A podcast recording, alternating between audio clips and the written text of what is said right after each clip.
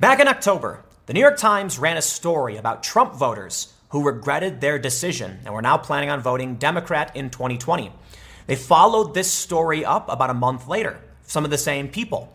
It was also accompanied by a new political campaign ad from a progressive group highlighting one of these indi- individuals, talking about how they had voted for Donald Trump in 2016 and it was a mistake, saying that if you vote for Donald Trump again, it would be throwing fuel on the fire. The story was seemingly too good to pass up. Donald Trump's favorability has been on the rise. Even the New York Times has reported that his base is growing. His favorability is on the rise. And while, again, his approval rating has been fairly static, both his favorability and approval rating are, are higher than they were several years ago. So, of course, the people who don't like Donald Trump want to prop up anyone who claims to be a Trump voter who now hates him because it fits their worldview. It proves they were right. Now, let's be real, right? Obviously, I'm very much biased against a lot of what the Democrats have done. So many of you are probably getting a similar confirmation bias from me. You would do well to reach outside this bubble. And the fact remains there certainly are Trump voters who do not like Trump today. But the truth is, to the best of my understanding, Trump's base has grown. Now, with a story this juicy, you'd have to imagine the New York Times would fact check, right? Well, it turns out they didn't. This man they claim was a Trump voter regretting his decision turns out not to have voted at all. And as far as I can tell, this, this part will be my opinion. I think the guy just made the whole thing up. While he's trying to claim now, no, no, my opinions on Trump are still, you know, legit. I still think he's bad. I just didn't vote. No, I think he's making it up. You see, after these commercials went viral with this massive campaign, people started asking questions. And when it turned out he didn't vote for Trump anyway, many people wondered when he, whether he actually ever supported the guy, or whether or not he just hated him the whole time, or whether or not he ever even actually cared and is only pretending now to hate the president because he has no choice. Otherwise, he's just fake news. And he is. Here's what we should do. I'm going to walk you through this story, exposing how the New York Times essentially created this character due to their negligence, their failure to do journalism how this commercial is still up today, how the media covered it, and then his own admission where he says, I just made it up. And that's what goes viral. But it's not just about all this. I want to show you Trump's approval. I want I want to argue about Trump regret and the, and the real possibility there are some uh, Trump regretful voters. But we'll talk a bit about the fake news as well. Here's the story from the New York Times from back in October. Quote, I gave the other guy a shot. After taking a chance on Donald Trump in 2016, a swing county in western Pennsylvania is up for grabs again. Now, before we get started, head over to timcast.com slash donate if you'd like to support my work. There's a PayPal option, a crypto option, a physical address. The best thing you do, however, share this video. Not that it matters, everybody's got confirmation bias anyway. I get accused of it too, and you know, we're all just trying to do our best. I try to be sincere and inform you to the best of my abilities, but I don't think anybody's perfect. So, by all means, hate me and do nothing. Don't share. But if you do like my content, please consider sharing. Let's uh, let's read the story. Notably, the story was updated December 6th, mentioning that Mark Graham did not vote in the election. But we'll come back to this. Thank you, New York Times, for at least correcting, you know, earlier this month. Here's how the story began. Mark Graham, a real estate appraiser in this faded manufacturing hub, sat with friends at a gym named Fitness U on the morning after the Democratic debate in mid September. He had voted for Barack Obama, but in 2016 he took a gamble on Donald Trump. Although he called the president's conduct in office a joke, he was unwilling to commit to voting Democratic in 2020, unconvinced by the 10 party hopefuls the night before. Jump ahead to October, and Democrats in Congress are investigating evidence of President Trump's possible abuse of power. Mr. Graham has had an electoral conversion. Things have changed in the last couple of weeks. More stupidity has come out, Mr. Graham, 69 said in a telephone interview last week. He hopes Democrats nominate former Vice President Joe Biden, but he is not particular.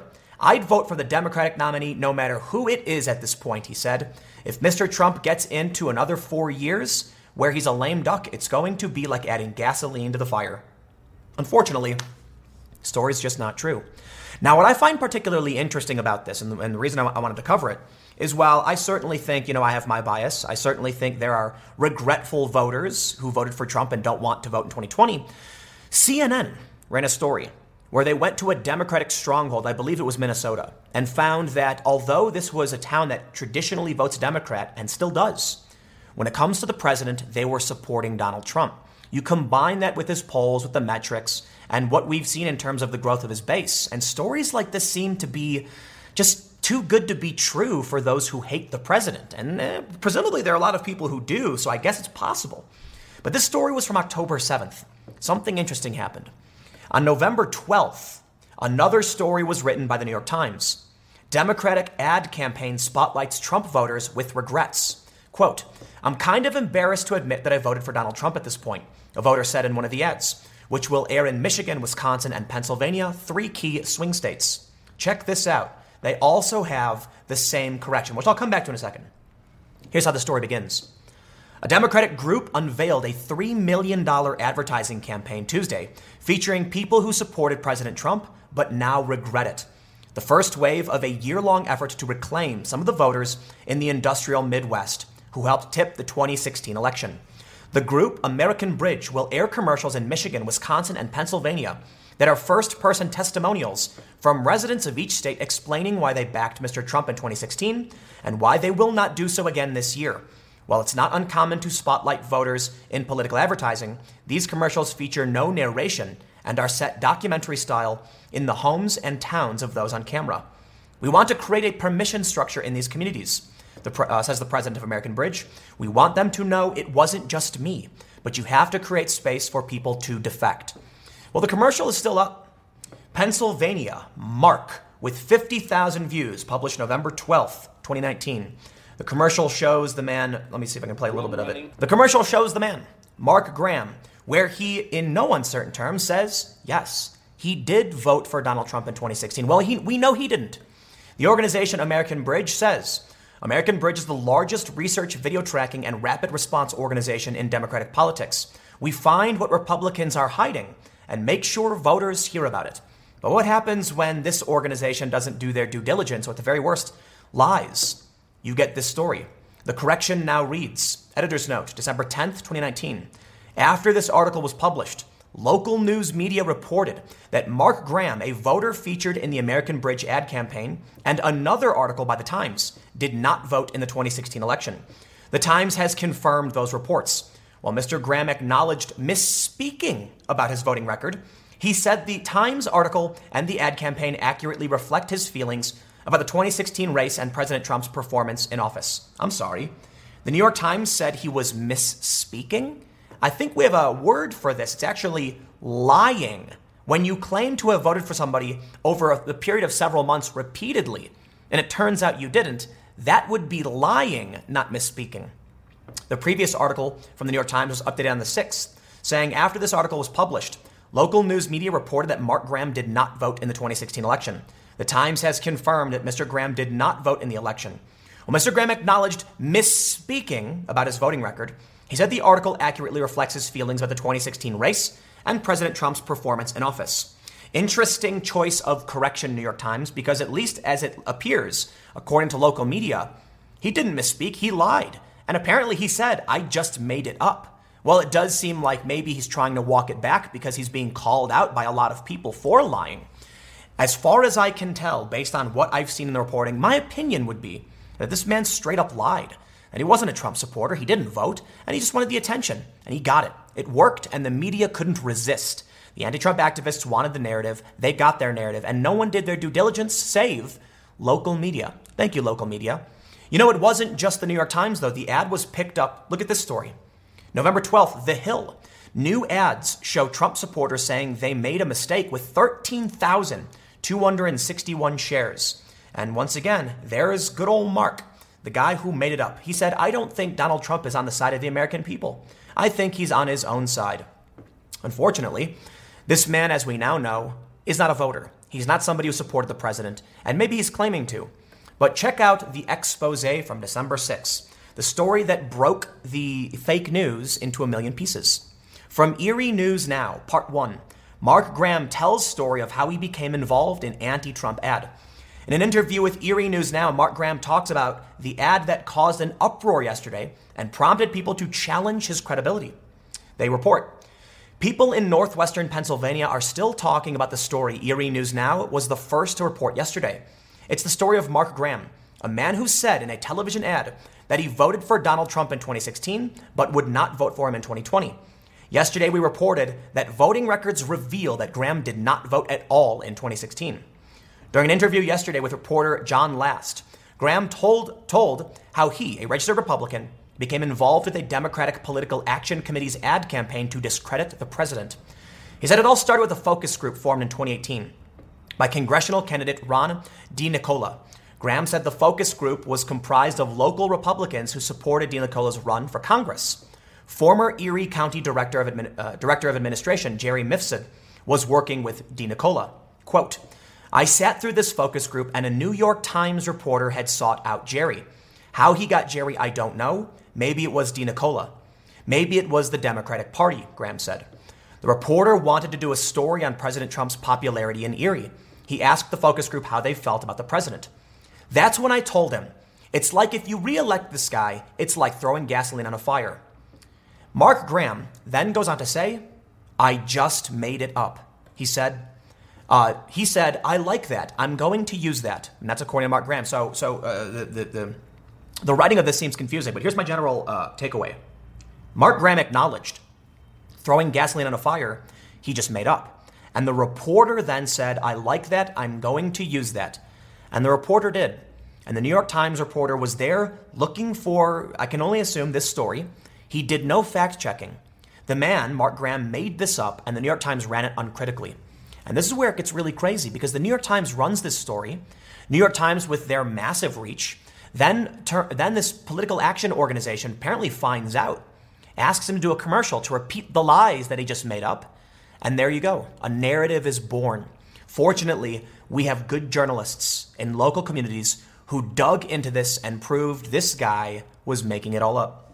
They say after the New York Times article was published, Graham was contacted by a representative of the local political action committee called American Bridge. They met at a local restaurant, and the rep- representative sized up Graham. Seeing if I photographed well, if I talk well, or if I have any type of criteria that fit his reasoning to be here, said Graham. Apparently I did because he signed me a paper saying, would you, he signed me, would you be interested in making a video? I said, I don't care. The ad man then looked for a place to shoot the anti Trump ad, and fell in love with Graham's Creekside property in Fair- Fairview Township. So he comes out here and he goes, Can we shoot the video here? John, absolutely. I get, I get to show off a little bit, said Graham. They go on to say there will be a part two of this interview, and I'll pull that up in a second. But based on what I've seen so far from this local reporting, Graham has admitted to making up his anti Trump quote. He, he, he was chosen for this. They were trying to see if he looked good enough on camera. And he even says, I get to show off a bit.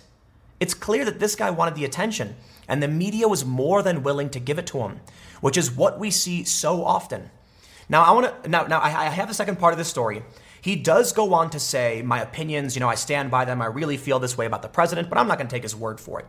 He goes on to say that a woman contacted him saying that you're my hero. And he says, just because I made that commercial, I'm her hero. He loved the attention. He loved being that guy who regretted Trump, that turnaround story, that token Trump voter who now regrets his 2016 vote. But it turns out to be fake.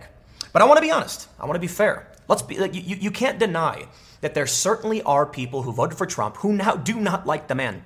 And if you think that's not true, you got another thing coming, especially Trump voters. You better you better be prepared because there's going to be a massive voter turnout. But let's let's also be real. While I can certainly point out there are people who no longer like Trump and did before, and there is a subreddit dedicated to calling this out called Trump Gret. Trump Gret is really just anti Trump activists who don't like the guy. They've actually posted this tweet from a woman who said, I voted for Trump in 2016. I was ride or die. Stood in line in the rain for six hours to get into a rally. Struggling for 2020. I have CP and a woman. He's mocked everything I stand for. The economy is better than ever, though. There's not a Dem worth voting for. It's a real struggle. This is one of the top posts on a sub- subreddit, a forum, dedicated to highlighting people who voted for Trump who now regret it. If this is one of the best things they can do, then I, I would say Trump's opponents have a serious problem. If you've got a woman saying that Trump has mocked everything she stands for and she's still considering voting for him, I don't think we're seeing a problem uh, with, with Trump's chances. I think we're seeing a problem with the Democrats' chances. What we're seeing here about the about the economy is sentiment repeated by so many people. Yeah, they don't like the guy. I certainly don't. And I've pointed this out. You're going to have to go to those people in Detroit who are looking at new Ford factories coming in and say, "Hey, who cares about the economy, right? Trump's a bad dude. And they're going to tell you no. They're not going to side. Look, look at the headline for this, this post. They said, he's mocking every, everything I stand for, but the money is good. You better damn well believe it. The money is good. Absolutely. These people know that Trump has done bad things. She's replying to Meghan McCain, of all people. But they know the economy is better than ever. Let me show you something. We don't got to trust the New York Times, and boy, do I have a lot to call them out for. But it was the New York Times who reported that Trump's base is growing. On August 7th, you know, a couple months before this Trump regret story emerges, Nate Cohn for The Upshot reports Don't assume Trump's approval rating can't climb higher, it already has. Millions of Americans who did not like the president in 2016 now say they do. They say the share of Americans who say they have a favorable view of him has increased significantly since the 2016 election. And this is why the story was so important, the Trump regret. It's so important to highlight. Because the reality is, based on every metric, metric, it really just seems like Trump is becoming more popular. Take a look at Trump's favorability. I love highlighting this. I do it so often. We can look back to 2016 when Trump was running. Right around the time he actually got elected, it, his approval rate, I'm sorry, his favorability was in the mid 30s. When he was running, it was in the low, it was in the high 20s. Then he got elected, and it's it peaked around 44.7, falls down to around a low of you know 38, and today it's around 42. This is not job approval. This is favorability. This is do you like the man at all? It's much higher than when he was even campaigning and then he won. But look at his approval rating. In his presidency, in, the, in 2017, his approval rating was low. It's higher today. Now, let's be real, his disapproval rating is way higher in the aggregate. But Trump, what I'm trying to show here is not that Trump is beloved by everybody, but that it's fair to say his base is growing. So, are we likely to see real stories of Trump voters who regret their decision? Yes, of course. But if you look at the data, it would seem you're more likely to find people who didn't vote for Trump who are now considering voting for the man. It's not about whether or not you like the guy, it's about whether or not he is going to win in 2020. And I will tell you this to all the annoying people who are like, Tim won't talk about why Trump is bad. It's like, okay, I think I do enough, but I'm also not here to play that game. If the Democrats and the people on the left can't see what's happening in front of them, they're going to lose. And this is the information they need to hear. Not that I'm here to say you should or shouldn't vote for the president. It's to say this is happening. And if you ignore this, he's going to win. And then you're going to cry about it all over again. All right? You want to run these fake stories with fake Trump voters who fake you know, claim they don't want to vote for him again, fine, by all mean, by all means. But the reality is, Trump's base is growing, and even people with uh, presumably cerebral palsy by CP, presumably somebody who says Trump is mocking everything I stand for, if, if people are still going to support him because the, the economy is good, congratulations, you've lost.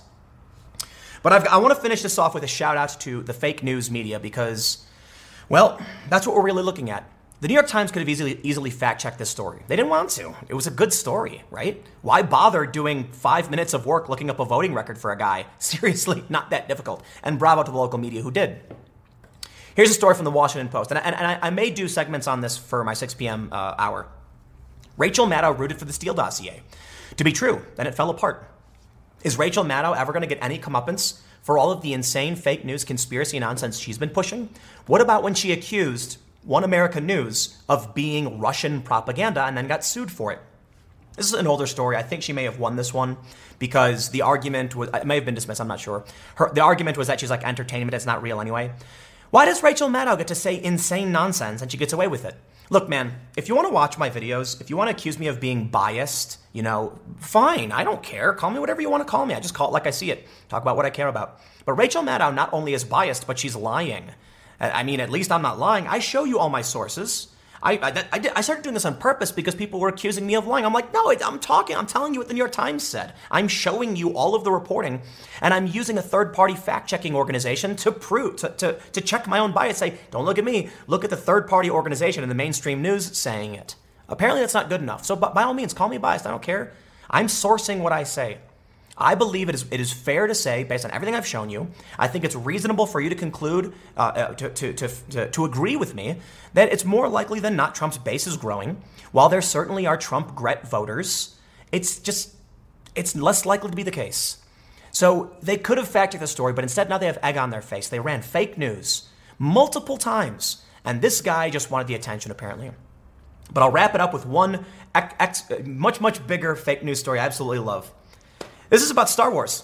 And you may think, who cares about Star Wars, Tim? No, no. They're, they're, they're, they're claiming, look at this. They say a recent study by Morten Bay, a University of Southern California digital media researcher, revealed that over 50% of the venom directed on Twitter at Rian Johnson, director of The Last Jedi, came from the same sources as Russian election meddling. It all comes full circle, doesn't it? Me do wanting to do a video about the fake news, end up talking about Russian interference, and somehow get ro- end up roping in Star Wars, because that's what we have today. And I think the reason is the algorithm. Because when you run a story like this, you can use the keywords Russian meddling, Rian Johnson, The Last Jedi, Star Wars. It all comes together, and you're more likely to pop up on Google for, for these different keywords that are searched for. Well, the reality is the New York Times once again wrote fake news. You see, as CNET then corrects, no, half of the Last Jedi haters were not Russian trolls. The fact was, I think about one in 10 was presumably a bot. Whether or not it was Russian, we don't know, or a troll, we don't know. But the New York Times is wrong. Again, the New York Times has been wrong a lot. So now we live in this world where the New York Times isn't fact checking, and we rely on local journalism. But you know what's really scary? The local journalism is, is dying out, and the New York Times is taking over. And they're hiring weird, crazy ideologues who pump out fake news because it gets clicks. But you knew that. You knew that. You don't, you don't need me to say it. Fact remains you, it, it's hard to know what to trust. And I want to make sure it's, um, it's clear. Just because I'm highlighting this one story showing that this Trump Gret is fake news doesn't mean the right doesn't have their own fake versions as well. The problem is there a newspaper of prominence on the right, right like that has done what the New York Times has done? And I'm sorry, the answer is no. The story we have here, once again, is that the New York Times, the gray lady, the paper of record, for two months ran a fake story with a fake Trump voter because it was too good to pass up. And they could have at any moment taken five minutes to figure out this guy was lying. And they didn't. So when the Wall Street Journal puts out, you know, bad, bad, you know, crappy news, I'll call it out, like they did with YouTube and PewDiePie, and I did all those years ago when it happened. But today it's the New York Times trying to pile on a Donald Trump to make it seem like people don't like the guy. Look, man, you don't need to do that. You want to argue against Trump, do it fairly, and you can win. But the more they play these games and the more they lie, the less likely it will be. Because those people who weren't Trump voters in 2016, who are now seeing what the New York Times is doing, are questioning everything they heard since then. This is how you convince people to actually vote for the man. Stick around. Next segment's coming up at 6 p.m. at youtube.com slash timcastnews, and I will see you all then. Alexandria Ocasio-Cortez has taken a lot of heat right now from conservatives after it was uncovered she accepted a maximum contribution from billionaire Tom Steyer. I do think Ocasio Cortez is worthy of criticism here, but I also think some of the criticism is complete and total BS. First, we have the story here from the Daily Wire. AOC attacks Democrats for accepting money from billionaires. She did the same thing. Well, well hold on, hold on. Actually, let me read this to be fair. But what she's, I, I, I could be wrong, but I'm pretty sure the criticism is about high like high dollar fundraisers, super PACs, and billionaires dumping $30 million into the election, like Michael Bloomberg, because they don't like Donald Trump. And I'll give a shout out to Bernie Sanders because Michael Bloomberg doesn't like Donald Trump, put $30 million in the election, and Bernie Sanders called him out for it, saying that billionaires should not be doing this. I completely agree they shouldn't. Now, what happened with AOC is still worthy of criticism because of their critique of billionaires in general it's not as bad as a lot of conservatives are making it out to be. Let, let me read what the Daily Wire says, and then we'll go through this because I, I got a couple sources. The Daily Wire writes Socialist rep Alexandria Ocasio Cortez has spent a lot of time repeatedly demonizing billionaires and attacking other Democrats for accepting money from billionaires since entering politics. This is true, she has. However, Ocasio Cortez is now under fire for once again being a hypocrite, as FEC records show that Ocasio Cortez accepted a, a $2,700 the maximum a person can donate to a campaign from billionaire Tom Steyer, who is now a Democrat presidential candidate in August 2018. Steyer, a longtime Democratic donor who has largely funded the majority of his pres- presidential campaign, donated 2,700 to the Queen's representative campaign, can, uh, Queen, Queen Representative's campaign on August 29, 2018, according to Open Secrets. The New York Post reported. The donation was made through the former hedge fund manager's family office, Fahr LLC, prior to his July 2019 announcement that he would seek the Democratic nomination. I'm going to stop right now and we'll, we'll read a little bit more, but I want to say this. I do not think this is a big deal on its on its surface. I, for one, do not like the idea of billionaires dumping tens of millions of dollars, like Tom Steyer, like Bloomberg, to influence the election. To me, that's dirty. I also don't care if an individual makes the individual contribution. Look, man, if you're a billionaire, if you're a millionaire, if you're a hundred thousandaire, whatever, there's a maximum you can donate. It's $2,700. Now, the average American can't make a donation like that, and this is where the criticism actually starts to come in. You can't say billionaires shouldn't exist and then take maximum contributions from billionaires that the average person cannot make. So while I do think it's silly to try and play it up like AOC was criticizing, you know, Pete Buttigieg because he had wine cave high dollar fundraisers, I, am it's like no, no, no, no, that, that's very, very different. Okay, like there are a lot of people who can afford to give twenty seven hundred dollars, not the average person. And that's the real criticism. If you think, you know, if you're the socialist, you want equality, you want, you know, the means of production, whatever it is you, you, you're talking about, you should reject this outright. You should absolutely reject it. And, I, and, I'll go one step further. I'd argue that if you're going to be a socialist, maybe you should kick back any maximum contribution from anybody because the average person can't dump $2,700 on their hopes and dreams. But let, us let, be real. Let's talk about what you get for that $2,700. Okay, when Tom Steyer gave it to a- uh, AOC, it was a rounding error. He's a billionaire. It literally means nothing. It means nothing. So AOC accepting this money from him compared to like if a small family saved up all day and night to try and make that maximum contribution. That's why I think she shouldn't have accepted it. And that's why I think she's being hypocritical hypocritical because she's tweeted things like this. Billionaires should not exist does not mean does not mean certain people should not exist. It means no person should have a billion dollars. The ascent of billionaires is a symptom and an outcome of an immoral system that tells people affordable insulin is impossible, but exploitation is fine. First, the ever apt Styx Hexenhammer, saying, You don't seem to understand how net worth operates. Bravo, good sir. Because she doesn't. Nobody has a billion dollars, okay? The point is they have net worth, they have access to, they can, they can sell assets. But here's, the, here's the issue. If you think billionaires is a symptom of an immoral system, and you're willing to accept that, uh, are, are, so you're, you're, so you're calling it ill-gotten gains? So here's, here's the problem. The point I was trying to make a second ago is that there's a reason there's a maximum contribution for individuals, okay? And it's because we don't want billionaires influencing the election. However, you need to realize that if you're talking about what the will of the people really is, $2,700 does not represent that. Th- think about like Oprah Winfrey, right? I remember back when she like gave everybody a car. When I was younger, my dad asked me, you know, we were, we were talking about it, and he said, she's not doing anything good for these people by giving out all this free stuff. And that's not a question of like stoicism and like pulling yourself up by your bootstraps and enabling people. No, no, no. The issue was, first of all, the stuff she gives out, it's sponsored. Like those are advertisements. She's not spending money. And when she does, and she's a billionaire, do you think that matters to her? Put it this way. Let's say you made $300 this week working your minimum wage job and you donated 100 bucks. That's 33% of your income. You will you, how long will it take you to get to that 2700? It's it's not so much about the weight of the 2700. It's about you thinking they have an immoral access to this cash and then accepting it. So let me do this, okay? Here's the Daily Mail writes. Ocasio Cortez accepted a $2,700 donation from 2020 presidential hopeful and billionaire Tom Steyer, despite slamming Mayor Pete for his high dollar fundraisers. Uh, hold, on, man. Hold on. Well, actually, no, look at, look at this. So this, this is actually a bit fair.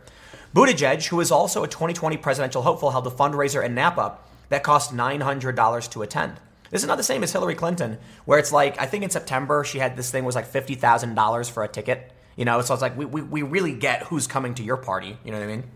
But there is a big difference between holding fundraisers, purposefully courting very wealthy individuals who can dump $900 to meet Buttigieg, and AOC, who probably didn't even realize she got the money. Okay, but you know, you know what, man?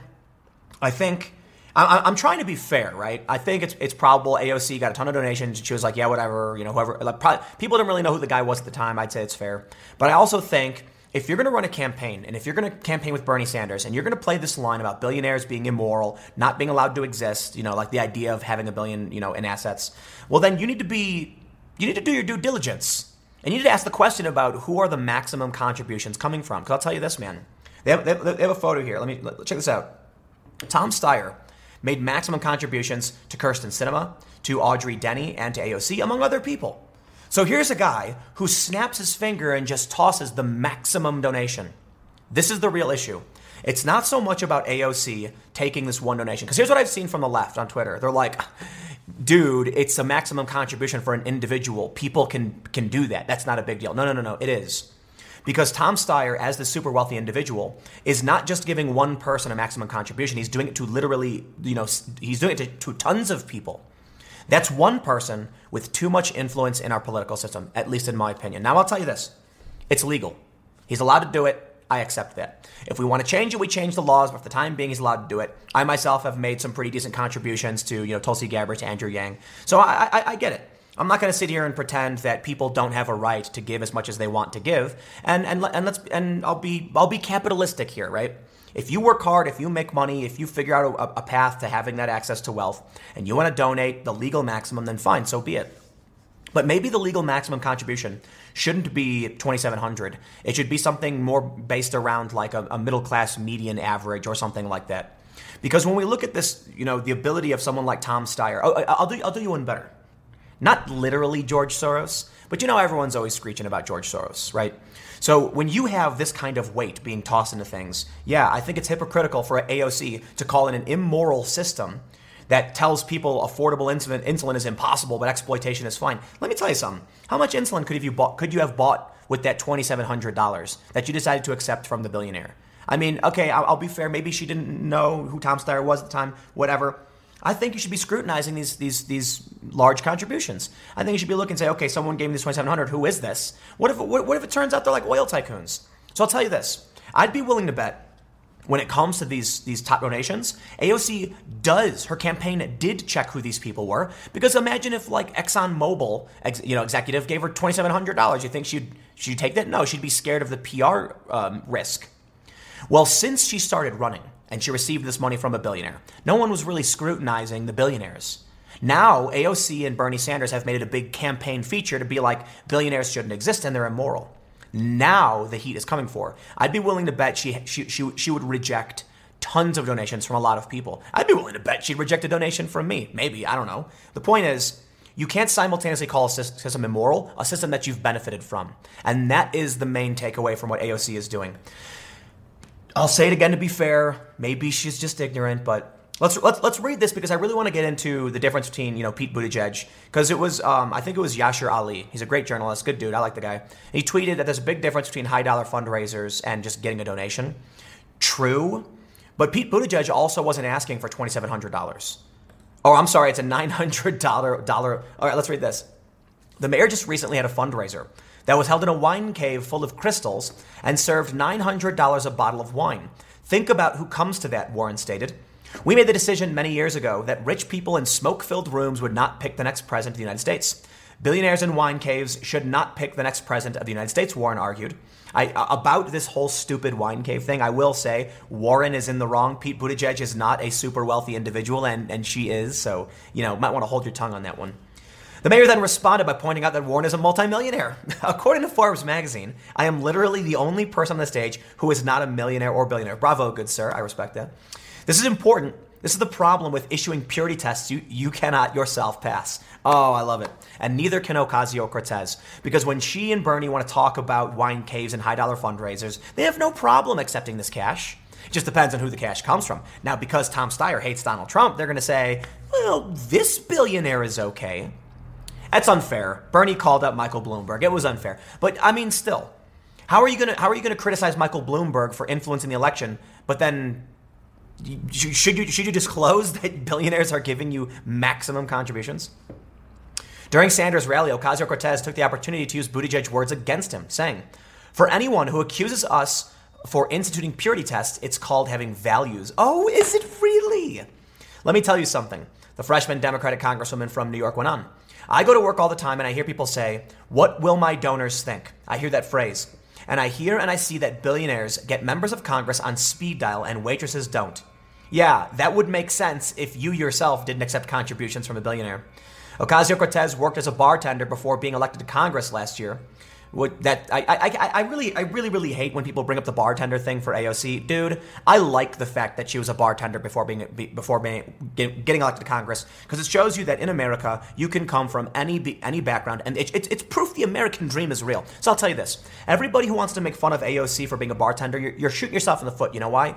The left likes to act there's no like there's no American dream. You can't succeed. Sorry, just say AOC whenever they bring that up. When they say the American dream has died, everyone's in debt, they can't get ahead. Oh, I don't know. I certain I remember I recall this bartender who became a congresswoman with like six million followers on Twitter. Sounds to me like the American dream is alive and well, doesn't it? Sanders and fellow progressive Elizabeth Warren have sworn off getting help from super PACs. I can respect that. And, and again, I can respect Bernie for calling out Bloomberg. They have raised campaign cash using small uh, dollar donations. Buttigieg has participated in glitzy closed door fundraisers, though has released the names of most of his bundlers. Transparency, though, hasn't been enough for him to avoid attacks from the Sanders Warren wing. Ocasio Cortez's dig came after she had gone after uh, Congress for passing President Trump's bloated defense budget. Trump signed into law. Yeah, I don't, I don't want to get into all that. Listen, listen, man. Rich people exist. Get over it. You know what I mean? So, on the surface, when I first saw the story about Tom Steyer, I'm like, do I really care that one person made an individual contribution? Not really, okay? Because, look, if you've earned the right, then you can make the maximum contribution. I'm not going to get mad if someone can afford to give $100 because someone else can't afford to give 10. You see the point? I do think 2700 is pretty high, though. And I, and I, think it would make more sense if, when it came to donating to politicians, there was some kind of like middle class median basis. Because like what really happens is every year they increase it. I think this year it's 2,800. It'll probably or every cycle it'll probably go up because of inflation. But I think the real marker for what what should be allowed is probably like, you know, what what's the average salary, the average wage of, of Americans, or or the median, not the average, because there's a lot of rich people, and then make it based on that. That way, if someone you know is making fifteen dollars an hour, they'll have just as much ability to contribute to a politician as many others. Keeping in mind, I get it. If the if the limit was two hundred dollars, Tom Steyer would still be able to give two hundred dollars to literally every single person. So, in, in, in, at the end of the day, man, let me tell you this: there's no solution to a lot of the problems of people having more power than other people, and that's the challenge that many people on the left don't seem to get when they try and fight for this equality. You can say Tom Steyer shouldn't be making this donation. You can say it's it's just an individual contribution. It's the maximum. So what? But then you got to recognize that Steyer is doing it across the board, and that's something no American can do. So let's talk about it this way. What if the maximum contribution you could give was like literally across the board? You could only give five thousand dollars. That's it.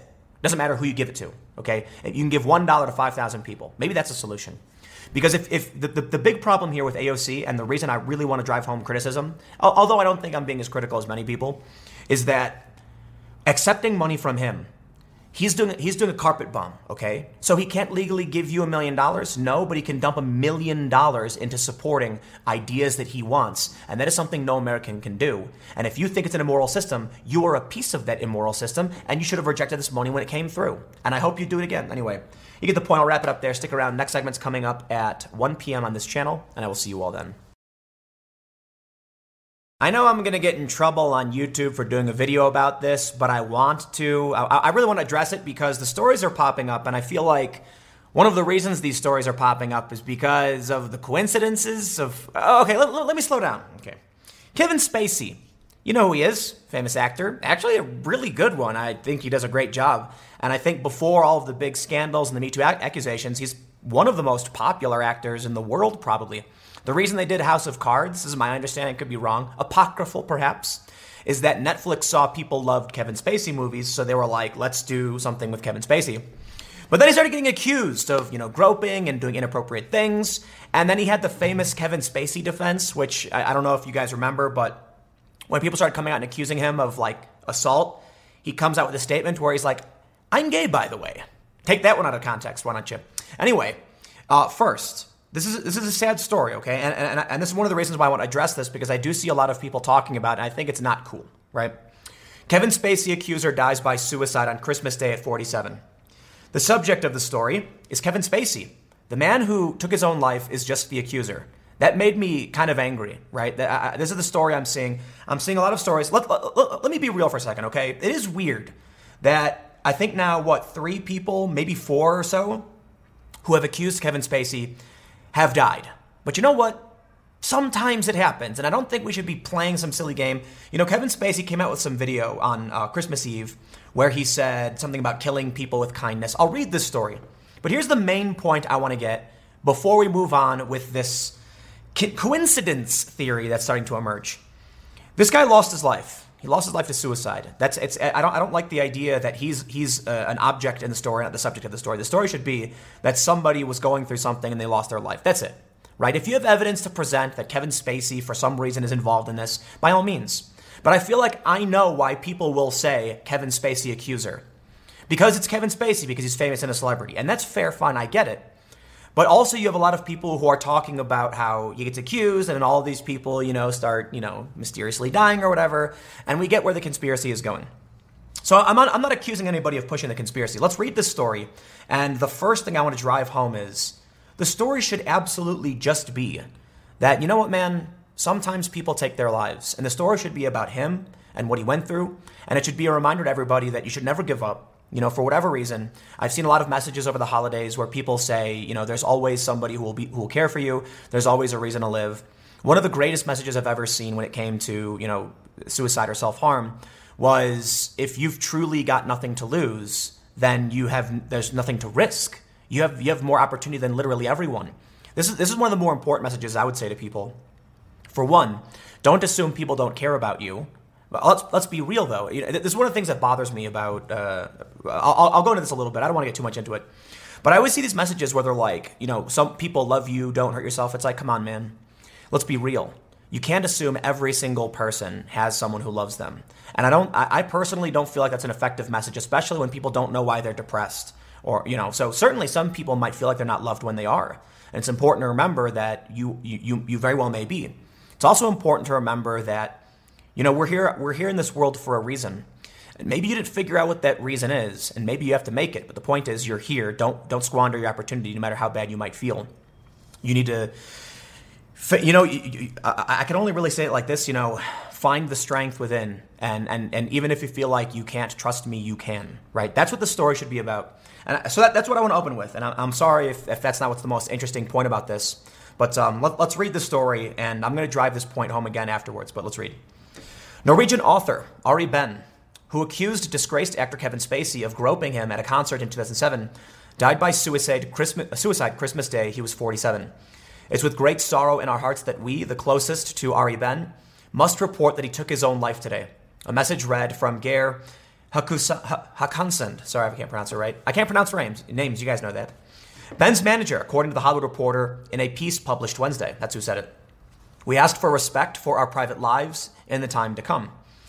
In, uh, it comes after the former Norwegian royal, once married to Princess Martha Louise, accused the former House of Cards star in 2017 of groping him during a Nobel, Nobel Peace Prize concert in 2007.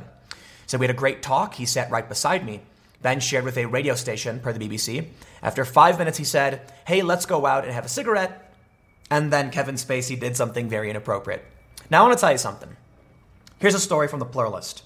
Three people who accused Kevin Spacey of assault have now died. I, I don't care. I don't.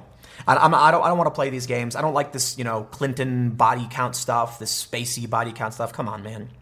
There are a lot of people who have been around Kevin Spacey, and I'm sure there are a lot more people who he he's actually abused, presumably, that haven't said anything. And while it's entirely possible when you start seeing, you know, when you start seeing statistics that don't match averages, like the amount of people losing their lives, fine. I understand the desire to actually like question this. But my, my position is always before you start putting out videos saying three people accused Spacey, you know, have now died, we get there, there's kind of an insinuation there. I don't want to be unfair and accuse pluralist of, you know, trying to create some narrative. But I think I, I, just, I just, I just don't like it. I don't, I don't. Especially when it's a, a, guy who accused Kevin Spacey in 2017. So, so, so what? It's been almost three years, two and a half years, and then all of a sudden, like the, the, the, the conspiracy would be that Kevin Spacey is now coming for him. No, man. It's a sad story about somebody who took their own life. Let's make that the subject, and let's try and do what we can to help people in need. And I don't, I don't like, I don't like playing these games. You know. Look, I'll be the first to admit you look at the uh, the list people put out for Clinton body count, and you're like, that's a lot of people. That's a whole lot of people. But you got to be careful about the context of a lot of these things. You have to be really, really careful about you know who these people are, what their circumstances were, and you have to be careful about people who want to manipulate information and and the context of that information for some kind of political gain. There are a lot of people who email me and send me a bunch of crazy, wacky things, and I typically ignore it. But we had kind of a, a a couple things happen. Notably, when Kevin Spacey put out another one of these weird videos as Frank Underwood from House of Cards, because apparently that's the only character left Kevin Spacey can play, uh, it, it, it, got a lot of a, a lot of press. And then all of a sudden, stories started popping up of the people who accused Spacey somehow dying. And so, yeah, I think it's freaky. But uh, let, us read the story and see what Pluralist has to say. They say, the latest Ari Behn apparently committed suicide on Wednesday, Variety reported. Behn had been battling alcoholism for years, according to TMZ. So I, I, I don't see how it's relevant to Kevin Spacey. Um, but but the, the, point of the story is they're talking about the, the, the other people. So they say, um, oh, I guess they don't actually have the other people involved. Right. Well, let's read anyway. Behn said during an interview with a Norwegian radio station that uh, Spacey, known for his many film roles, he says, I have a little Me Too story about Kevin Spacey. We were having a nice chat where, where we spoke about theater and drama and the little theater, The Wick, a theater in London. We had a good conversation sitting beside each other. After five minutes, he said, Hey, let's go out and have a cigarette. Then he grabbed me on the table right in the male parts. Linda Culkin, a woman who accused Spacey of harassment, was killed in a car crash in February. Culkin was obsessed with Spacey and had threatened to kill him, according to prosecutors who worked on the case related to Culkin's sending of death threats over mail on the internet. An anonymous uh, massage therapist who was suing Spacey for assault died in September. Spacey released a video to his YouTube channel on Tuesday in which he urged people to take the high road when presented with challenges. The next time someone does something you don't like, you can go on the attack, but you can also hold your fire and do the unexpected, he said. You can kill them with kindness. of all of the people I have to agree with, it's going to be Kevin Spacey. Because he's right. Um, you know, I've always told people if someone is, you know, frustrating you or making you angry in some way, and this, is an especially good, uh, important message now in the holidays, the best thing you can do is actually return kindness to try and break that cycle of anger or, or disengage. Disengage. Don't return, you know, the, the, the fire and fury. But I think it's important to point out why this story is um, being written about. And then I'm going to end with, with a little bit about, about suicide, just, you know, for those that are interesting. I don't know, this will be a short video. I don't think any of these things are related in any way. One of the one of the people who apparently accused him is a woman, and Kev, Kevin Spacey is attracted to men. I think that's right. Linda, a woman who accused him, and she was obsessed with him and clearly stalking him. So I don't see how this is relevant. But I know that the headlines are gonna are gonna be passed around. I'm seeing them pop up pop up already. People are claiming like there's some kind of conspiracy going on. And while while people are very careful not to uh, careful not to say yes, they think there's a conspiracy. There have been photos popping up of Kevin Spacey with Bill Clinton, and then the headlines. It's like, dude, please, please, please, no. All right, man, let me tell you something. This is the holiday season. This is a man who is reportedly battling alcoholism. And my heart goes out to his friends and his family, and uh, it's about the best I could say. It's the holidays. People are sad. You know, they, they, they long for maybe the family life they don't have anymore, sitting under the Christmas tree when they were kids, opening presents, and now they're older and they're lonely, or maybe they don't have a family, or maybe they, they're unfulfilled, maybe their dreams never came true, maybe they couldn't accomplish what they want to accomplish, and they're drinking. And some people make, in my opinion, a, a bad choice. Now, I'll tell you this it's your life, you know, only you can control it. So I'm a firm believer in individual liberty and freedom. You will have to decide for yourself. But I want to remind all of you this holiday season, this New Year's, you, you, you, you have power. You really, really do. No matter, no matter what you might think, you have tremendous power. And dare I say it, the people who have nothing left to lose or feel like they don't at least have, the, have some of them the most power. That doesn't, I, I hope, you know, people don't take it to a dark place and don't hurt themselves or others. But it means that you can travel the world. You can just get up and walk. You can pack a backpack full of whatever you want. Just go walk and just do whatever. You've really got nothing to lose. I think you know you, you've you've you've got to you've got to find the strength within. If you're feeling lonely or alone, um, you know I've I've I've been there, and I've always I, don't want to. I don't want to um, belittle anybody's feelings because I think it's silly when some people tries to cl- people try to claim like I can do it, so can you. But you know, at, at, the very least, I I believe everyone has the power. I really do, and you can't let that little voice in your head telling you you don't take over. The story is not about Kevin Spacey, and that and that's and that's really why I want to talk about this. Because on the holiday on the holidays you have stories about people who are depressed and sad and, and lonely, and then because of the proximity to Kevin Spacey, now there's people you know sharing this stuff. So I, I made my point. I'll leave it there, man. I believe in all of you. I believe in everyone. I really do. I believe people have, have strength and power, and I believe there are there are evil forces, is if, if there's one way to put it, that will that will attack you from the inside and say you can't, say you're wrong, say things are bad. You have to do everything you can to tell to, to, to squeeze that evil down and find the good because no matter what happens, like at the very least, and I know people don't like it when I talk about this stuff, man, you could pack a bag full of apple seeds and walk across the countryside minding your own business, chucking those apple seeds. Just just just like that. You don't you don't have to you you, you have no obligations. Some people think, you know, untether yourself if if you're truly in a bad spot. I've always wondered this too. There's a lot of people who feel stuck in their lives. And I always wondered why why not just into the Wild, man. Remember that? You know, you know, do you know that book, that movie about that young guy who just up and left and went in, into the wild? He ended up apparently eating like poison berries or something. So it's like, no, not the best story in the world. But the point is, isn't it better to just walk, just go out, find something, just change change the way you see the world, change your surroundings. And I would also recommend this too. Like the most important thing you can do is exercise. Yeah, seriously, man. I, I don't drink, I don't smoke, I don't I don't do any of that stuff. Uh, I, I exercise as often as I can. It's the holidays, and so I'm clearly not at home, so I don't have my you know I don't have a treadmill or my skateboard or anything. But uh, different story. The point is, exercise does wonders, and I think ultimately there, there was there's this, there's this viral post that talk you know from a long time ago. It's from 4chan talking about how the world is your oyster. If you've truly got nothing left to lose, then you can just go out and do anything without repercussion. You can walk up to any beautiful man or woman and say hello because why not? Who cares? You got nothing left to lose, right? And you you you now have tremendous opportunity to take risks that the average person can't. So I, I hope that's the important message we get from this. I'll, I'll be honest, you know, considering it's the Kevin Spacey and like the three people yeah, I get it. It's click worthy. So, but but I, I wanted to atta- uh, uh, to approach the story from kind of like a diffusing of this narrative. So maybe I didn't do that. Whatever. But I, I, I whatever. Yeah, I'll leave it there. Stick around. Next segment's coming up at 4 p.m. at youtube.com/slash timcastnews, and I will see you all then. Who do you think is going to be running in 2024? It certainly won't be Donald Trump, will it? Actually. It just might be. No, I'm not talking about Donald J. Trump's third term. I'm talking about Donald Trump Jr. But who might be the nominee on the Democrat side? Could it be none other than Ocasio Cortez for president? That's right, according to Politico, the buzz has begun. Ocasio Cortez's work as a surrogate for Bernie Sanders has triggered speculation about a potential bid of her own for the White House. Here's the thing as of today, Ocasio Cortez is 30 years old. She cannot be the president or the vice president. However, come election day 2024, she will just barely have turned 35 by about 27 or so days.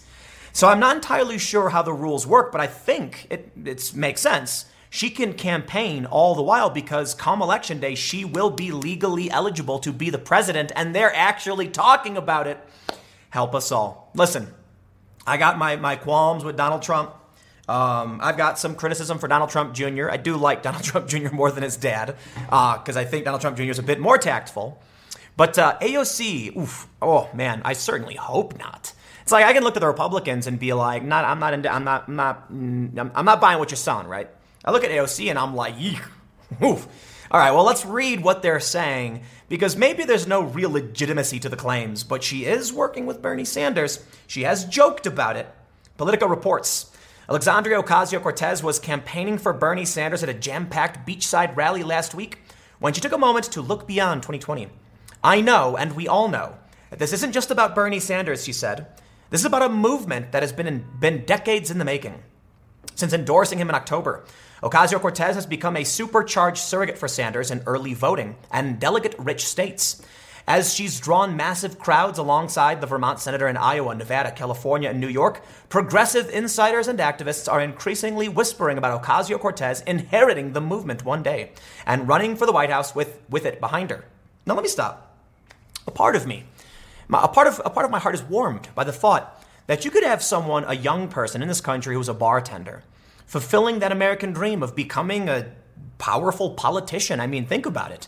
In what other country could you have a lowly service industry staffer rising to the ranks of presidential contender? I do absolutely love it. You got to admit, it, it really does make America great that we are not a nation of kings. And I detest the millionaires who run for office complaining about millionaires. Spare me.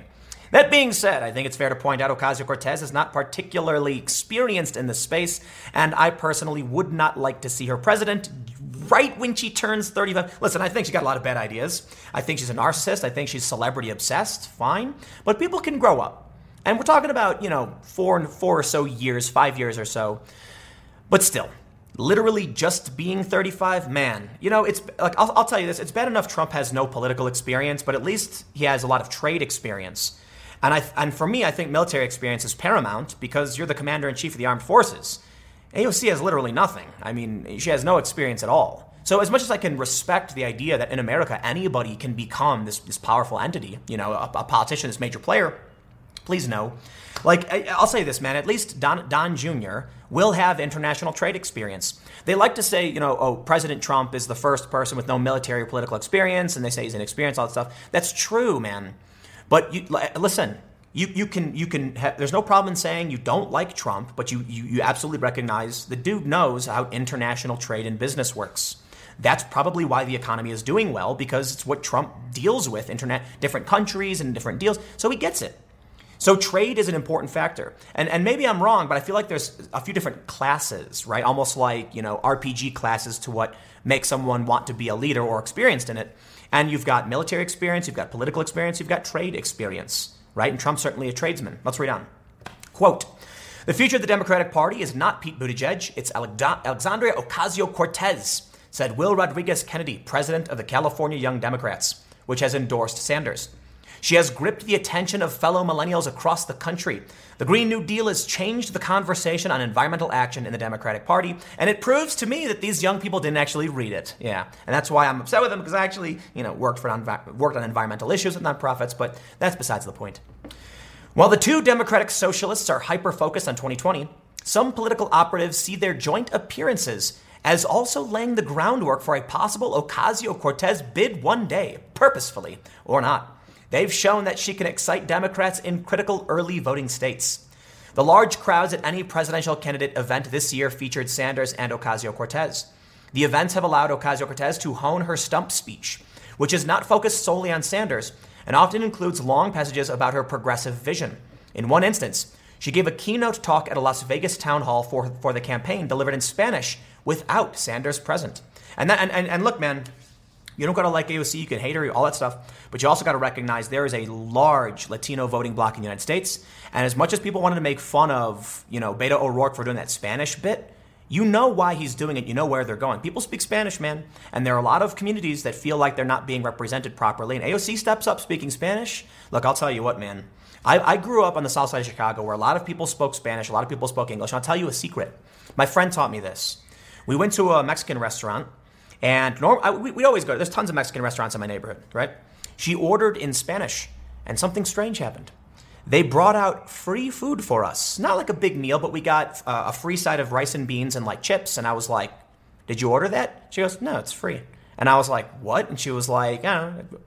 She basically explained to me that it's not like they intentionally don't give out, you know, these sides to people who speak English. But she was explaining that to a lot of these people who are working there, they, their English is really bad. And when someone speaks Spanish, it's like, it's really comfortable. I mean, just think about if you went out and someone started speaking German, you'd be like, I really don't know what you're saying. Like, I'm trying, man. I can catch a few of the words, maybe. And imagine if someone came up to you and started speaking English. If you've ever tra- traveled internationally, you know how it feels when you're like, I'll tell you this, man, I'll tell you a secret. No matter where you go in the world, if let's let's say you're the staunchest Trump supporter and there is an AOC supporter and you you like you, you, see them and you're in say Turkey and all of a sudden you hear someone speaking with a North North American dialect you're going to be like you're American where are you from? Immediately. It's like an easy thing to connect with. That's powerful in politics and so it's it, I'll tell you this man it is a fact that AOC is lighting up certain areas that don't feel represented like they may have like like they may have been in the past so while a lot of you, you want to rag on like the diversity thing, you want to rag on Beto O'Rourke, totally get it. Beto is this weird, awkward white dude speaking Spanish, and Cory Booker gives him the side eye, right? Ocasio Cortez is Latina, and she's going to c- connect very, very well with a lot of these Latino immigrants, and she's certainly offering them more than Republicans are. So by all means, you can think she's got bad ideas, you can think she's wrong, you can think what she's offering is bad. That's fine, but she is going to speak to these people, and if it really does come down to it, she's going to give it, she's going to have a massive boost from the Latino community. I would imagine. There's one thing that holds her back, and it's that there are a lot of religious folk in the Latino community and in the migrant community. So while the numbers are fluctuating and there's like varying sources, that will play a role in this as well. But let's let's read a little bit more. They say Sanders and Ocasio Cortez fans have also begun thinking about AOC 2024 or 2028. At their rally in Los Angeles, chiropractor Samuel Aguilera predicted that Ocasio Cortez will eventually run for the White House. In fact, I'm excited about that. She's intelligent. No, she's not. Come on, stop doing that. I've got three daughters, and I'm excited that she's opening up our opportunities for women. Another audience member at the event shouted Ocasio Cortez 2020 as she spoke. Okay, I, I am not looking forward to an Ocasio Cortez 2024, but I do think it's fair to say that her fans certainly are. And I think it's fair to say, yeah, it, it, it's definitely going to happen, right? I mean, I hate to make hard predictions, but let's let's let's not kid ourselves. You look at these other Democrats. How many followers do they have? How much buzz do they generate? AOC is mini Trump. Okay, Trump supporters and AOC fans both don't like it when I say it, but it's true. They're not identical. They don't have the same policies, but they're very populist. They're very bombastic, twittery personalities.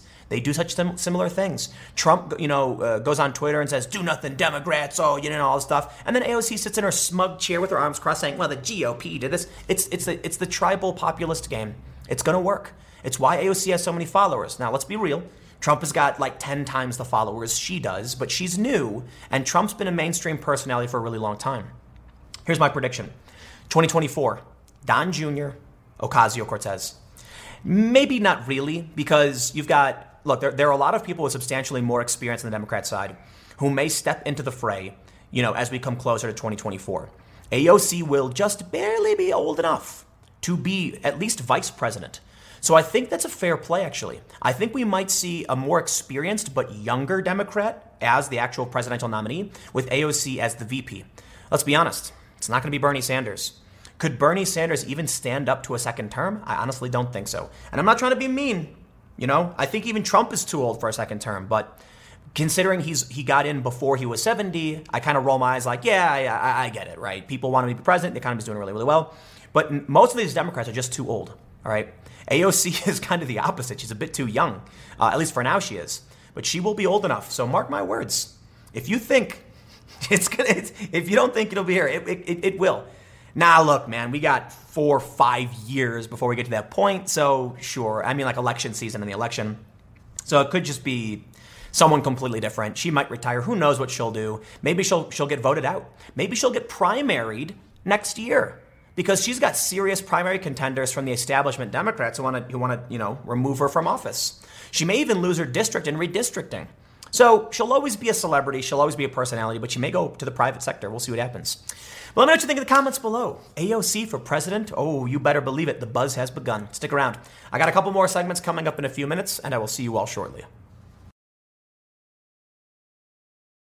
In my main segment today over at youtube.com slash timcast, check it out if you haven't, I highlighted how the Washington Post was criticizing Rachel Maddow for her, her, insane conspiracy peddling over the Steele dossier. For years, Rachel Maddow has pushed absurd, insane partisan nonsense. It's conspiracy level garbage. You want to be biased? Fine. I don't care. I'm biased. We're all biased, right? Just try and be honest. Well, Rachel Maddow is the opposite of honest. She, she is still obsessed with the Russia connection stuff. Well, I feel bad for the Democrats because this is who you get. You get the heroes you deserve. And the person leading the charge, at least a large portion of the charge in the resistance, is peddling insane, insane nonsense. Look at this article from the Columbia Journalism Review. What if Rachel Maddow is right? What do you mean, what if she's right? They wrote this on December 12th. What do you mean, what if she's right? The Horowitz report came out wrong. The Mueller report came out wrong. She's been wrong nonstop. I'll, I'll, do, I'll take this moment to mention that was really funny when, like, in the in the debate between Trump and Hillary, Trump would just butt in, going like wrong, wrong, and like yelling at her. It's hilarious. But I want to get to the crux of what this is really about. While I, I will, you know, hone in on some criticism of Rachel Maddow, I want you to see this story from Daily Caller. Al Sharpton, Trump's bragging about the economy, and Democrats aren't paying attention. It's sad, but he's right. He's absolutely right. And now I'm going to tell you this. I feel really bad for Al Sharpton. I really do. You know why? You see, this story kind of missed one of the important takeaways from what this segment had. On MSNBC, Al Sharpton was talking, and he mentioned that. Uh, let, let, let, me read the quote. He said this I think voters are re- that are really struggling, which are a lot of the base, which is a lot of the base of the Democratic Party, are really trying to deal with kitchen table issues. That's what we've got to address. Particularly, while you have a president that's bragging about the economy. Right now, we cannot say with any comfort that Donald Trump would not be reelected. That should make us uncomfortable. Uh, it should make you all uncomfortable. But you know what should make you even more uncomfortable? You may be wondering why I brought up Rachel Maddow first and why I just jumped over to this. It's because after Al Sharpton makes this extremely poignant point that Democrats, you gotta talk about the economy, what happens? Well, you get this guy right here. He says, Well, hold this. I'm sorry, I'm, I'm trying not to laugh. He's like, Well, hold on. What we need to understand is that in the 2016 election, our country was attacked by an adversary who subverted our election. I'm like, no, no, no, they're doing it. Oh, God. They did it. They did it. You see, Al Sharpton on MSNBC said, please, Democrats, please. The economy is too good. Trump is laughing. We got to get on we got to get on focus. We got to talk about kitchen table issues.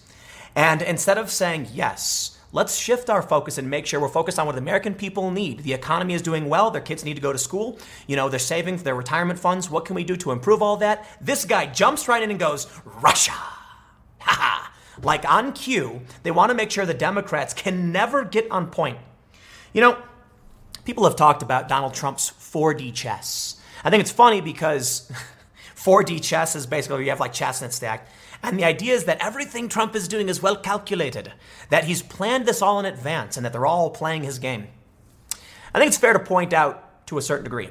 I do not think what Trump does is an accident, right? The way I've described it before is if you think that Trump isn't doing these things on purpose, you're implying that Trump is walking down the street slipping on banana peels, but then pulling off perfect backflips. It's like, no, sometimes Trump just tried to do a backflip and it worked. There have been a few instances where Trump has, you know, tweeted offensive things, and it's shifted the news cycle away from some of his policies. Like when he was changing the rule on refugees and who can declare asylum, he tweeted some stupid stuff out. All of a sudden, the media starts, you know, they're like, woo, their arms waving in the air, and everyone forgot that Trump just made this major policy decision. But this, this shows us that it's not just about Trump playing 4D chess. You see, Trump may have a strategy, he may have good people behind him. But what MSNBC has shown us right here is that no matter how hard the Democrats try, they are literally slipping on banana peels. And no matter so so actually here's what's happening. Donald Trump is walking on the street, slipping on banana peels, doing perfect backflips. Whoops. Whoa, and then he lands. And the Democrats know they need to stand up, but every time they do, they keep slipping on banana peels and falling down. Okay, let me make my point. Al Sharpton was trying to address what needed to be addressed the economy. This is why Trump is winning. And it, you should be uncomfortable because you can't predict that he's not, you, you can't say that he's not going to win. He's going to win. And then a guy goes, You're right. Russia. And that brings me back to the MSNBC story. What if Rachel Maddow is right? They're trapped. Look at that face. Look at that smug Rachel Maddow face. She was wrong about everything. Russiagate was not real. And not, not only did we learn it was not real, but when the Horowitz report came out, we learned that it was based on the Steele dossier, for the most part, loaded with errors and that Carter Page was actually an informant for the US government, but for some reason the FBI said he wasn't, so they can get a warrant against him. The whole thing was nonsense. How dare CJR actually ask if Rachel Maddow is right? And this is the trap the Democrats are in. They can't escape, and it's why they're losing. You know, I've had a lot of people say to me, Tim, you talk about the Democrats all the time. Why don't you rag on the Republicans? And what about the Republicans, man? No, seriously, what about them? You've heard me complain that Mitch McConnell is holding up uh, House uh, bills that have been passed by the Democrats. Oh, oh, so, oh, no, no, partisan politicking. Once again, the same thing we've seen over and over again. I'm not going to sit here and complain about Republic, what Republicans need to do to win, or try to complain to Democrats about why they already hate Mitch McConnell. I'm absolutely going to point out the hypocrisy and the absolute psychosis of the Democrats because this is why they can't win. But don't, don't take my word for it. They don't care. You see, here's what I want I want an eagle with two strong wings. For a country to work, you need two strong wings because when the Republicans start pushing something that might be nonsensical or bad, you need to call it out so that we can bring balance to the political force of the United States. They don't, though. They don't. You see, while I th- certainly think it's fair to point out that Mitch McConnell's been holding up legislation, is Nancy Pelosi concerned about it? I haven't heard her say anything. No, I've heard her go impeachment, impeachment, impeachment. I don't care about that. So it's really hard for me to come out and be like, I'm going to now complain about the Republicans who are basically saying the same thing they've always said, aren't pushing out fake, insane conspiracy nonsense. What am I, what, what, what, what am I supposed to complain about, you know? Tucker Carlson said this about Rachel Maddow. He said, I'm not going to rag on her for opinions because they're bad opinions, but I will tell you this. I will rag on the Democrats because even when a window is open, an opportunity for them to get on point, they don't. So the argument then, when it goes back to the 4D chess thing, is that Trump is trying to keep them off message. You know what, man? You know why I'm not a firm believer in everything Trump doing being 4D chess? I think he's got a strategy again. It's because he doesn't need to. He literally, you, you got look. This clip from MSNBC is is, is mind numbing. Al Sharpton is trying to pull the, the left, the Democrats on point, and this guy jumps right in. Daily Caller didn't even point this out. They just show his quote and they're like, Trump bragged on Twitter about the economy under, under his administration. Hispanic Americans and women are experiencing high uh, employment levels, blah, blah, blah. they, Daily Caller didn't even point out they derailed. Maybe it's because the Daily Caller is conservative and they don't get it. But I, as someone who has traditionally been, you know, Democrat, am looking at what they're doing and being like, what, what, what, what Rachel Maddow, you think she's right? This also shows us something else that's really important with the media. Columbia Journalism Review, it's supposed to be, you know, Columbia University, it's supposed to be like legit journalism. And they're actually now asking if Rachel Maddow is correct. The Washington Post is even criticizing her because she's Alex Jones level for the Democrats. That's what that's literally what she was. She's she's the Democrats' Alex Jones. It also shows the bias in social media and how things on the left can run out of run rampant and, and get out of control. Like you know, Alex Jones tweets something hyperbolic and he gets removed. Rachel Maddow insinuates that Russians are going to shut off the electricity in Fargo in the winter, and people don't say anything and they keep watching her show. And surprisingly, somehow, they write puff pieces about her. It, it's really, it really is shocking to me. You'd think there would be some kind of like comeuppance or moment of, I guess, reconciliation for all of the people in the media who pushed the fake, the fake news. No, they're all patting themselves on the back because that's what they do. When all these media, it turned out the Russia story was wrong, what does CNN say? What does the New York Times say? They say, well, the overarching story was incorrect, but our reporting at the time was right.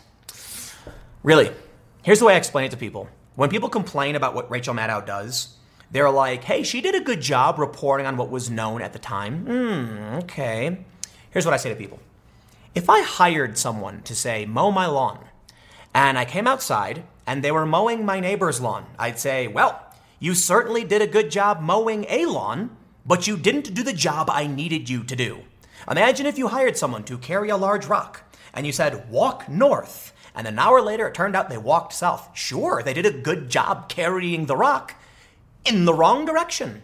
The journalists were supposed to be calling out the fake news, not celebrating it, not entertaining it. They were supposed to be saying, hey, this report's fake.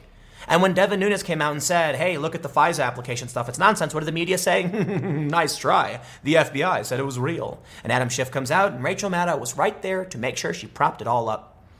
So, you know what? If they're not smart enough to talk about why it's the economy stupid, and they want to derail into Russia again, I don't know what to tell you, man.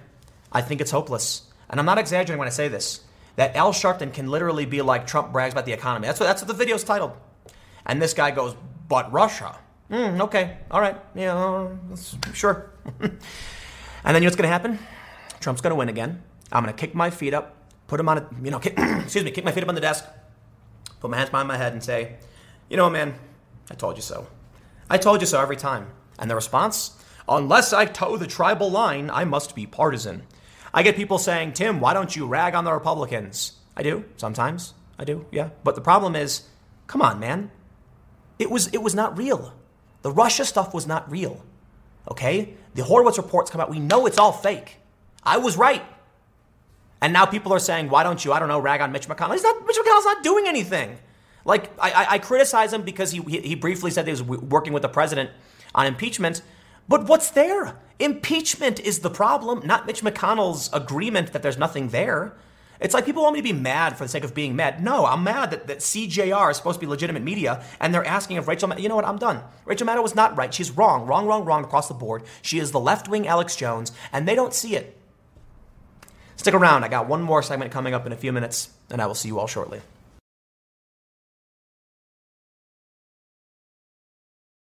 To do my best Bernie Sanders impression, billionaires should not be dumping their money to manipulate elections. I completely agree when he said it. You see, Michael Bloomberg is, in my opinion, I'm going to avoid being too mean, but I'm going to call him a bad person. You see, Michael Bloomberg, this is going to blow your mind, has already committed $120 million in TV ad buying and about 15 in digital. You know why I'm outraged by this? Only 15 million in digital? That's not fair that digital money comes to me. I'm kidding, by the way. But around 10% of his spend went to digital, but 120. They're predicting that if Bloomberg keeps this trend up, he's going to spend like $350 million by the time we get to Super Tuesday. This is insane. Michael Bloomberg is liquefying everything and carpet bombing politics. You know what, man? I agree completely with Bernie Sanders. And, I, and this is going to be a very pro Bernie Sanders video. Michael Bloomberg should not be doing this. For all, for all you know, Bernie's to you know, for everything I can criticize him for, this to me is actually really scary. And I'll tell you this: if you're a Trump supporter, if you're a Bernie supporter, you should definitely be in agreement on this one. Absolutely. Now, Trump didn't spend a lot of money in 2016. He earned, he, he got earned press, and he's certainly going to get the same thing going into. In, in, I'm sorry, in 2016, he's going to get the same thing going into 2020. But Trump is spending a lot of money, but Trump is getting a lot of donations. Trump is not dumping his own private cash into manipulating an election. This may be the most egregious example of a billionaire interfering in politics. And I got to say, man, I am not a fan of this. So I think this is one of those times you're a Trump supporter, you're a Bernie supporter, you should be you should be holding, you know, shaking hands like the meme, saying this should not be happening. And I'll tell you this to the Trump supporters and to the Bernie supporters, if you think you can, if this won't impact you, and won't benefit him, you're wrong, man. Money, money walks. Okay, BS. Uh, money. I'm sorry. Money talks. BS walks. Wait, is that how the saying goes? Money, money talks. But whatever. You get the point. Okay, money has an impact. This dude is dumping ludicrous amounts of cash. Let's read the story. The New York Post reports he's a one-man stimulus package. Former New York City Mayor Michael Bloomberg is spending so much money on television spots across the country that it's causing ad rates to soar, a new analysis shows. The typical TV market increased their rates by 22% as the political spending poured in, an advertising analytics a- analysis found. Houston was among the markets that responded most actively to the new advertiser it added. This is partially attributable to Bloomberg's $1 million buy, increasing the political spending in the market tenfold. This shock spending increase was matched by a 40, 45% increase in rates, which is among the highest of the market. Is a warning to Bernie supporters. I'm going to give you a warning right now, Bernie supporters. Michael Bloomberg is causing ad rates to spike by around 22%. That means every donation given to Bernie, to Warren, or uh, Buttigieg, or whoever else is being reduced in efficiency by that same number. Michael Bloomberg is hurting everyone. Now, Trump is going to get his base. This is bad news for the left, not for Trump, for the most part. If you're a Trump supporter, this money will have an impact, and they're buying in Houston, okay, which is pretty blue.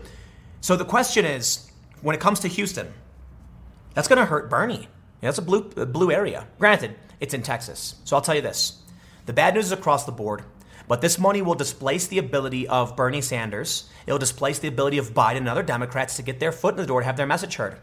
These TV markets only have so much real estate for commercials, and Bloomberg's buying it up. So they're jacking up the prices. Trump doesn't need to buy. Now, this, this will displace Trump as well, for sure, but Trump has the earned press. This should be a warning to Bernie Sanders, 100%. And he's right to call out Bloomberg. It'll hurt Trump for sure, but it's going to hurt Bernie more because it's going to make it harder for people like Bernie to buy ads. Let's read more. That means the massive spending is driving up advertising costs for Bloomberg's competitors and other advertisers, as advertising analytics analysis of the billionaire's first week of ad spending found. The Houston ad buy is one of dozens made by the billionaire media mogul's campaign, which is shelling out an average of $25.5 million a week on campaign ads to woo Democrats since he joined the Democratic Party in late no- uh, the, the party. I'm sorry, the Democratic primary race in late November. Records reviewed by the Post show. Since announcing his candidacy a month ago, billionaire Bloomberg has booked $119 million in TV ads in markets throughout the country through December 31st, and another 15.2 million in digital ads according to advertising analytics. That is just wrong. Wrong. Only 15 million in digital ads? Where's my cut of that Bloomberg money? That's not fair. You know, when you watch my videos, because they're political, that Bloomberg money does come to me. I'll be completely honest. No, I don't care. I, I think it's, I, I don't see the advertisers. I don't know who's advertising. Google handles all of that. But boy, do I got to say, you know, I throw up a little bit in my mouth when I read this story. And it's not something I, I typically cover, but this is insane, man. Listen, when it was announced Bloomberg was gonna was launching his campaign with a thirty million dollar ad buy, I thought it was a one time thing. And even then, Bernie and progressives were like, "Whoa, dude, what are you doing? Not okay." But he's doing it every week. $120 million. It's going to be $135 million by the end of December. This is absolutely insane. If this pace continues, New York's last mayor will blow through $357 million on TV ads by March 3rd primaries and 561 million by the time New Yorkers finally head to the polls on April uh, 28th. And what's total BS? It's only going to be about, what, 40 or so million in digital ads? Come on, where's my cut of that sweet Bloomberg money? Again, I'm kidding. Let's read on. And that extraordinary total doesn't count the campaign's staff hiring spree to put boot, boots on the ground in states across the country. Experts say Bloomberg's will like uh, Bloomberg's will likely spending totals will easily cross the one billion dollars if he wins the nomination to challenge President Trump in November. There's no historical comparison to Bloomberg's early ad spending, said John Link, advertising analytics vice president of sales and marketing. With no end in sight for his ad blitz, we will continue to collect data on the way Bloomberg's spending affects rates in markets across the country, the analysis said. Now I'm going to stop here. They mention it's impacting his competitors. And I think the most important aspect there is that he's going to displace the Democrats. Nobody likes Bloomberg. Who's, who's supporting this guy? Nobody wants him to win. One of the big bits of speculation as to why he announced he's running is that if you are not a candidate, there's only so much you can spend on, on political ads. But as a candidate, he can spend as much of his own personal money as he wants. This allows him to run anti Donald Trump advertising. Now, this can help Democrats, but think about what happens when the price goes up. If Bernie raises a million dollars, he can, and, and, and, an ad spot costs one dollar, he can buy a million spots. With Bloomberg, you know, dumping money into it, it's now $1.22, meaning Bernie's only going to get around 800,000 or so. So it's, it's reducing the efficiency of, of certain candidates to actually get their, you know, their, their uh, name in the game. But I'll tell you this, think about what it's going to do to like, I don't know, Coke and Pepsi. If ad rates for TV is going up 22%, that's affecting everybody. This is a crazy mass dumping of cash into the market, period. It's going to affect everyone, even in digital. According to the analysis, Bloomberg has spent 20.7 million on national TV ads, nearly 6 million in both the Los Angeles and New York City markets, 4 million in Houston, 3.8 million in Dallas Fort Worth, 3.6 in San Francisco, 3.5 in Miami, more than 2.6 million in Chicago and Orlando, Seattle, Tacoma, District of Columbia, and 2 million in Philly, Boston, and Tampa. Man, you know what? I, this is not bad news for Trump at all. I'm sorry. It's not bad news for Trump at all. He's saturating the Democrat markets. He is hurting the Democratic 2020 nominees. He is using his billionaire power to displace the Democrats. Wow. This is the Democrats' main problem. I'm glad Bernie Sanders called it out. I'd like to see Trump supporters call it the same thing. This is this is this is insane. I guess it's fair to say, you know what, man, if you're rich, you can do it. But all I can see is once again, Bloomberg is hurting the Democrats.